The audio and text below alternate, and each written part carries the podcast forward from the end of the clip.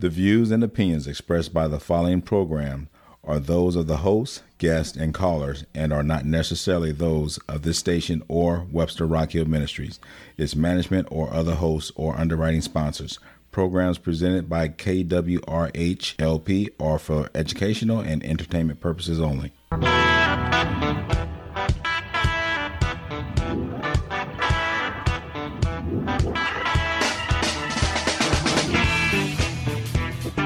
Good morning. You're listening to In Tune with Arnold Stricker and. Ellie Wharton. Hey, we're glad everybody tuned in today, Ellie. Well, you know what else are they going to do? It's raining outside.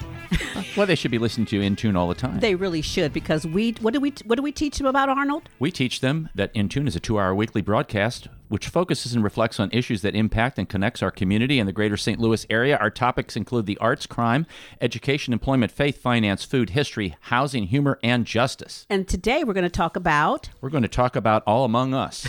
which is housing and economics and it's everything. It's a great thing. Catherine Shaw is here in studio. Catherine, thank you for coming to the studio to talk to us. this Good morning. Thank I you for having me. And she is just so exciting. I mean, just the time that we've had so far.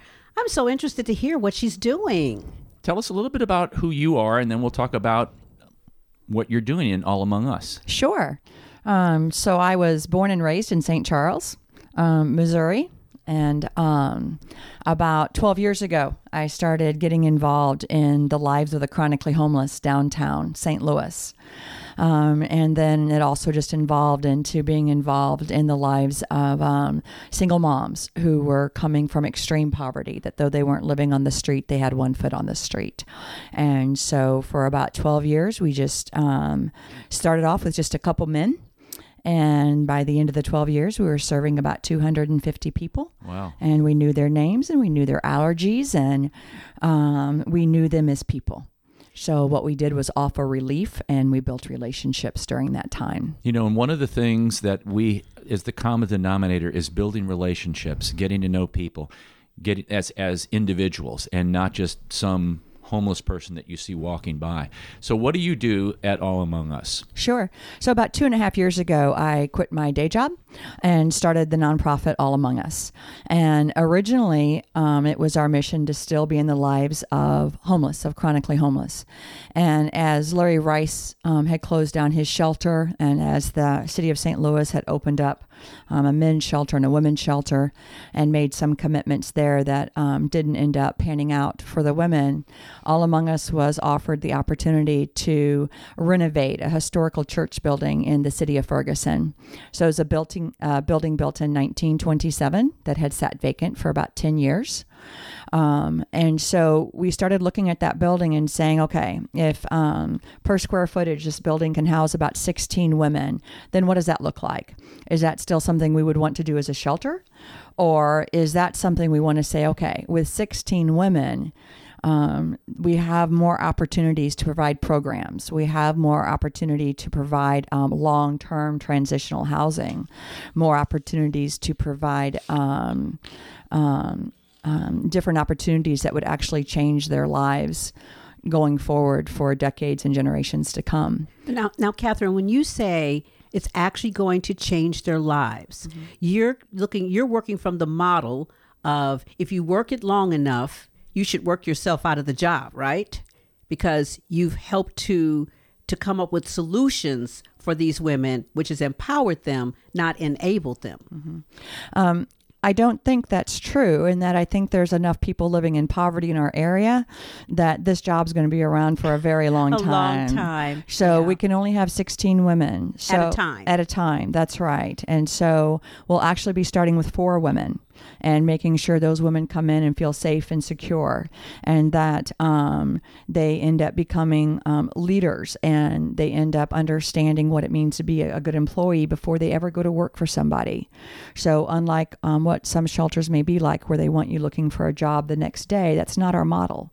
Our model is if you're coming in and you've experienced a trauma of poverty, if you've experienced a trauma of abuse, um, of neglect, um, we want time for you to heal um, from those traumas prior um, to putting yourself in a position where you're responsible at a job or even prior to entering back into maybe the lives of your children. We want to provide that time for you to become healthy and to have a foundation and then enter into those relationships and those jobs from that place of having actually a few bricks underneath your feet. Will women be coming with their children? No, ma'am. Um, again, per square footage, we can only have 16 women. So we actually did some research to see um, what was the black hole in St. Louis. And so what we found is if you were a woman with children, there were places for you to go. If you suffered from addiction, um, you had you had homes you could go to. If you suffered from mental illness, if you were a vet, you certainly did. Um, if you're a woman just with children, if you're pregnant, there are places in St. Louis.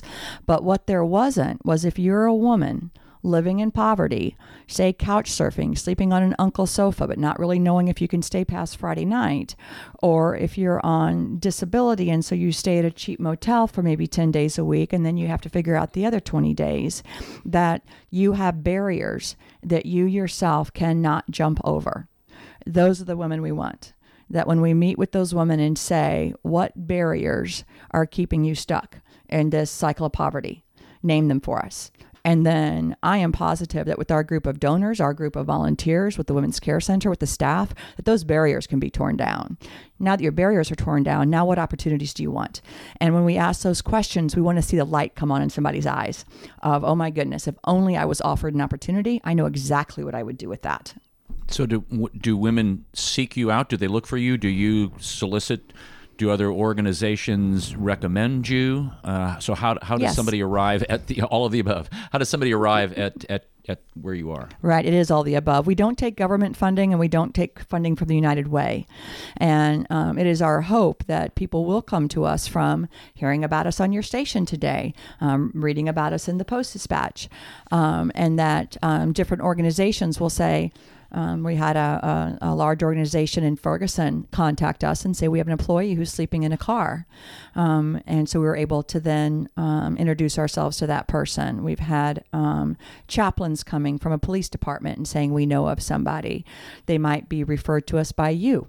Um, you may say, wait a minute, that's my sister-in-law, or that's I have a cousin who's living in that kind of poverty.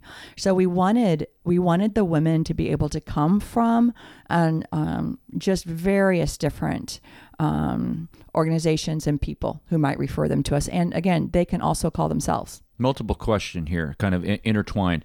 So you get uh, individuals who come in and maybe they're forced to go, or maybe they go, well, I'll try it. I'll, I'll see what they have to say. And then linking that with the mission, which says, you know, the mission of All Among Us is to provide opportunities for individuals with a desire to transition from generational poverty towards self-sufficiency. That with a desire to, do you vet them somehow? Are there are there individuals who are like, yeah, you know, I'd like to do that, but it's it's more than I can do right now, or Sure. There'll be no woman who's forced to come into our women's care center. Not at all. It will be women with the desire to.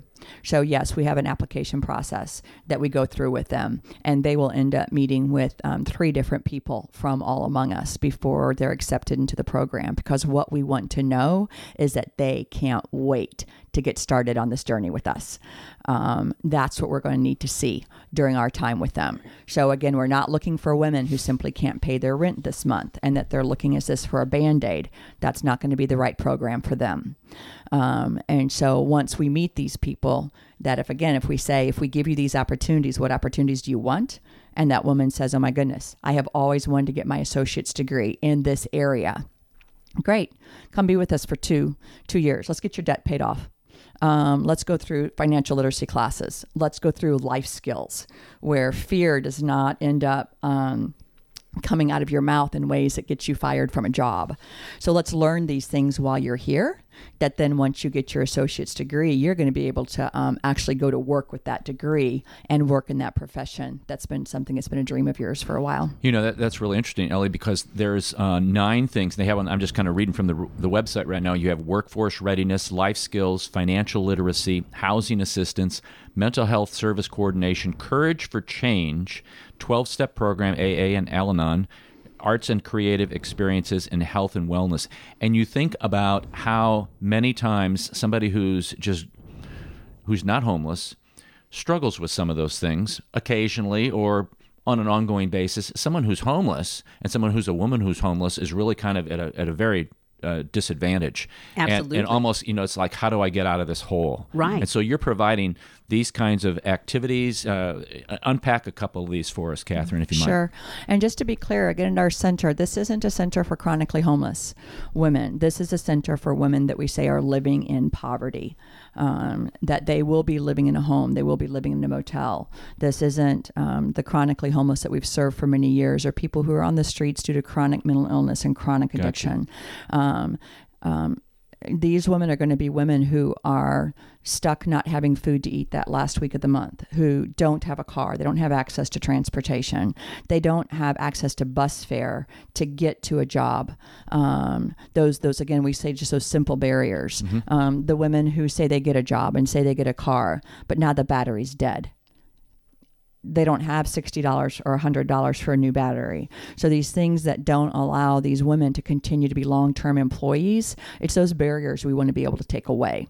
Um, and so, um, unpacking a couple of these, when we talk about workforce readiness, sometimes what I've seen over the years is that one of our women will get an amazing job with a large organization here in St. Louis. And then the boss comes up to her and says, um, how you're doing that really doesn't meet our standards. I want you to read this page over again, and tomorrow let's try this again. Well, that person is overcome with fear. And their fear is, I'm going to be let go. I'm not good enough. Um, and what they may do instead of saying, sure, um, I look forward to trying this again tomorrow, they may lash out in anger. Well, they can lose their job over that. So when we talk about the workforce readiness, what does it look like to show up on time? What does it look like to interact with your peers in a way that's supporting them and that where you're not gossiping about each other? What does it look like to be respectful towards your boss? Um, what does it look like to do your best? the entire time you're there. And that's what we, we talk about when we talk about workforce readiness. We don't want our employee to go to work for you until they're ready to do that. So you do some role playing with that. So they're Certainly. in, in some situations like that. That's right. And again, with um, life skills, um, we're watching the women who are coming from poverty who haven't had, they, they often live in what we would just say is a small box. They live in a small radius of actually where they live, where they shop, where they play. Um, some of this can be pretty small. And so with the life skills, we want to just make that box bigger and bigger and bigger. And part of that's getting women out into the community. Um, and just in Ferguson, getting them really involved in the city of Ferguson, Florissant, Normandy, Dellwood. Let's get involved in that community. But then what does St. Louis have to offer you? And then let's go beyond that. Have you ever been to Kansas City to see the lights go on in the plaza? Um, have you ever been to where they have cows and hay? What does that smell like? Um, so we really want to give them different experiences that will increase their life skills. And I can really relate to what you're saying, not personally, but I remember we had an intern when we were first starting the station here, and she lives up in far north, St. Louis, and had never been, had never been to Webster Groves. And so when we interviewed her over the phone, and I told her I wanted her to come in, and when she got here, she told me, she says, I was afraid to come here. I had never been this far south, you know, and um, first of all, she thought I was a white woman. So she was really afraid, like, oh my gosh, you know, I'm going to Webster to a white woman. I'm really in trouble, you know.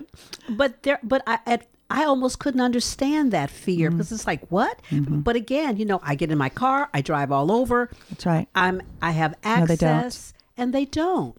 You when know, you don't have that transportation of a car, it makes your life small. especially in St. Louis. That's right. You know, if you're in some of the other larger cities, Metro, you know, you go up to Chicago, man, there's every kind of way to get around in the world. St. Louis, you're right. If we had an intern that lived right at the other end of uh, Webster, and at first he didn't have a car, and he told us it took us him almost an hour to catch the bus to come here because there was no direct bus to come here. Most definitely, we have people again who have um, who have been offered really good jobs, and they'll be on the bus three hours there and three hours back. And if I if I drove, it would be a twenty five minute 25 drive. minutes, that's Right. right. That's right. So they're spending um, up to six hours a day on public transportation. And, and people don't realize that that that's such an impediment, especially for people who are who have been living in poverty. It kind of really keeps them exactly right where they're still at all the time. That's and right. It's, it's hard to get out of that. wanted to ask you about volunteer opportunities that individuals within our greater community could could assist in your in your uh, program at All Among Us. Sure.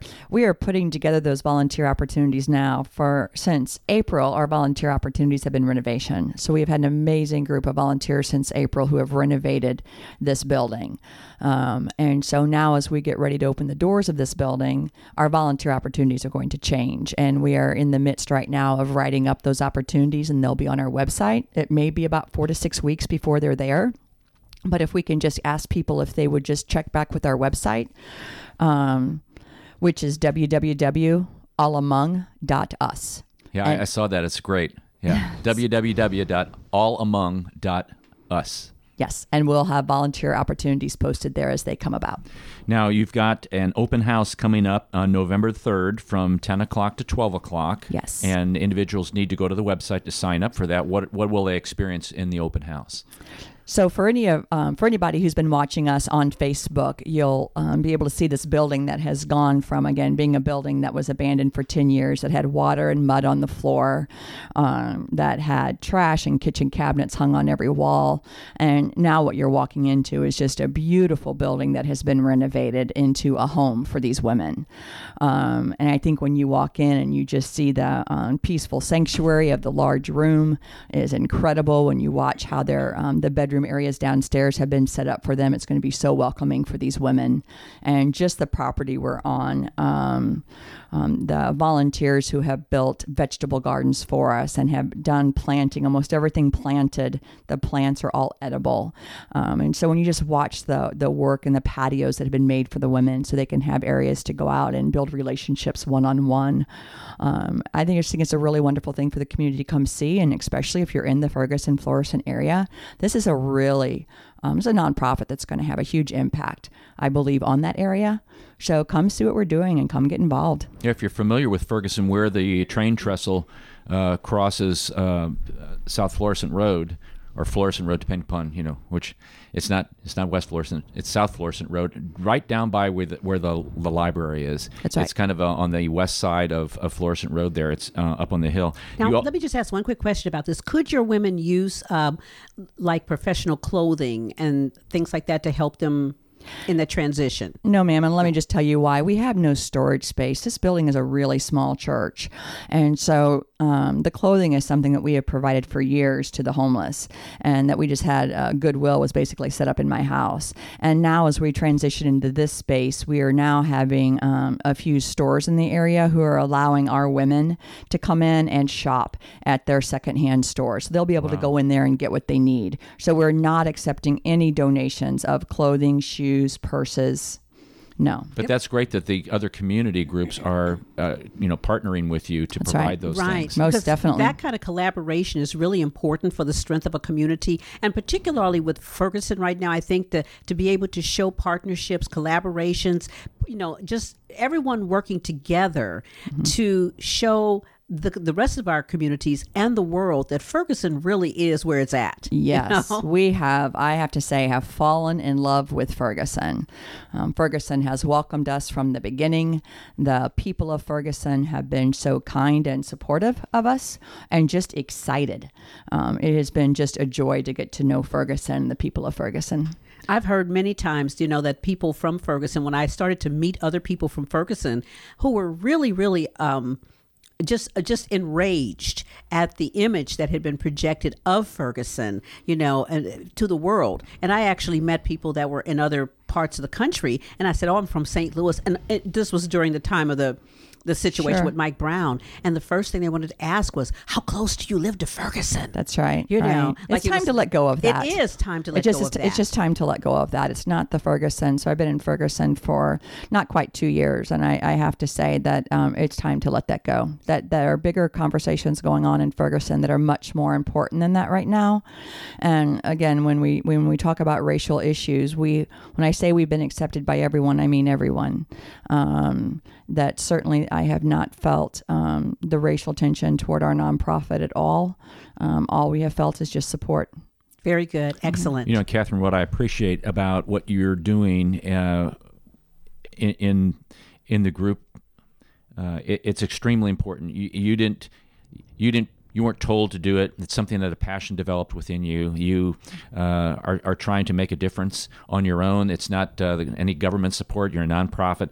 You know, it, it goes back, Ellie, to many people who are stepping up and and taking on issues that impact uh, a lot of kids, a lot of uh, women, a lot of uh, men. That's right. And and how can you best do your part to improve mm-hmm. the lives uh, of those individuals? You have locally here at Dewey's in Webster Groves on November sixth from 4 o'clock to 10 o'clock, you have a fundraiser going on. And some of the proceeds from that, I understand, will go to uh, at all among us. That's right. They'll go to support the opening of the Women's Care Center. And so we really want to encourage the people of Webster to join us that night. And it will only be at the Webster location. Um, so um, please come out and join us. We'd love to meet you. Um, the staff from All Among Us and from the Women's Care Center will be there that night. So please just come up and say hello to us. That's no, November 6th from 4 o'clock to 10 o'clock at the Dewey's in Webster Groves. And that is such a popular place, and they do a great job with fundraising. They do. They do an excellent job. Plus, they just have really darn good pizzas. and their salad's my favorite oh, salad. Their salad. I tell you, yes, they are good. Catherine, what are some closing remarks you have for us and for our listeners? Um, I think something you just touched on that I think is wonderful is that it does not, it doesn't take a government organization, it doesn't take a large corporation to make a change in our community. It takes somebody having a changed heart and having a passion. And if you if you have that heart, I just want to encourage you to take a step and take a step um, in the direction of where your heart is leading you. And um, I think that you know when we're looking to have what someone had said to us was, "Can you move the needle?" So I can't end poverty and I can't end homelessness, but I know we can move the needle on poverty in the lives of women in Ferguson. I know we can, and so that's what we're doing. And so if um, if you have that sort of a passion in your heart that you think, "Oh, I'll do this when I retire," or "I'll do this when the kids are gone," just do it today. Um, don't wait on that. Yeah, the need is so there. That's the thing. Oh, you know, yes. the need is there, and I always find because I do a nursing home ministry, I always find that every Saturday when we go, the people are so open and you know at the end they're just thanking us and thanking us for That's coming right. in and we've been doing this for 5 years and every week they thank us like it's our first week. Right. But I tell them, you know what?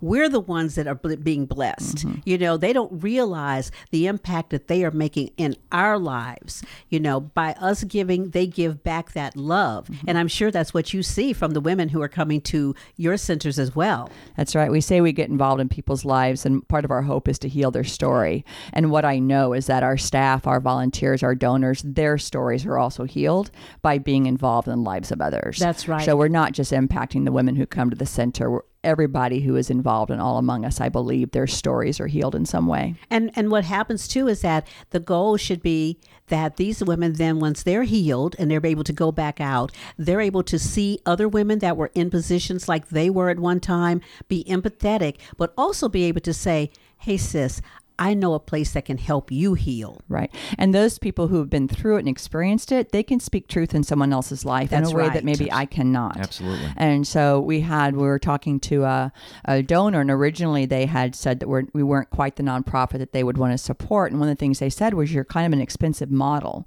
And, you know, we need to raise half a million dollars every single year. And when you say you're raising half a million dollars and we can have 16 people at a time, if you do the math on that, it can seem expensive. And then when I, I went home and I thought about that and I'm like, wait a minute. Like I, you know, went back to the last 12 years and, and some of the women's lives we've been involved with and have watched them go back to their immediate families, go back to little brothers and sisters, go back to their friends, go back to their community and the impact they've had. Um, it's that it goes back to that pay it forward that um, it, it has a um, long lasting effect on a lot of people. And the cool thing was, is when we went back and shared that, then that company in Ferguson came back and supported us just very generously. And, you know, it, it goes back to the concept of, of eliminating the brain drain. You know, so often what happens is that you get into communities, people begin to better themselves, and then they say, oh, well, you know what?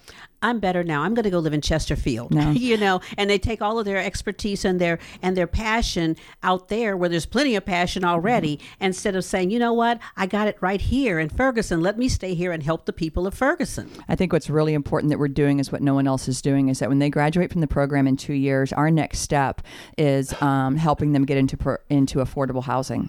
And if we don't get our arms around that step, we're not going to be successful as a women's care center. So we know that our next step is affordable housing for our women, and we stay in their lives forever. So when you graduate from the Women's Care Center, that's not the end of your relationship with us. You still come back and volunteer. You come back for spaghetti and movie nights. We will continue to be your community in Ferguson. Wow. Excellent. Great That's thing. an excellent model. Thank you so much. Catherine Thank Shaw, all. thank you for coming in today. Catherine Shaw from All Among Us. Uh, Ellie, what a great program that's been set up for uh, ladies who are struggling in poverty to That try to help so them true. get, get back on their feet and really move out of that. I love it. Thank This you, is Arnold Stricker and Ellie Wharton of Intune. You're listening to KWRHLP 92.9 FM, your community radio station in Webster Groves, Missouri.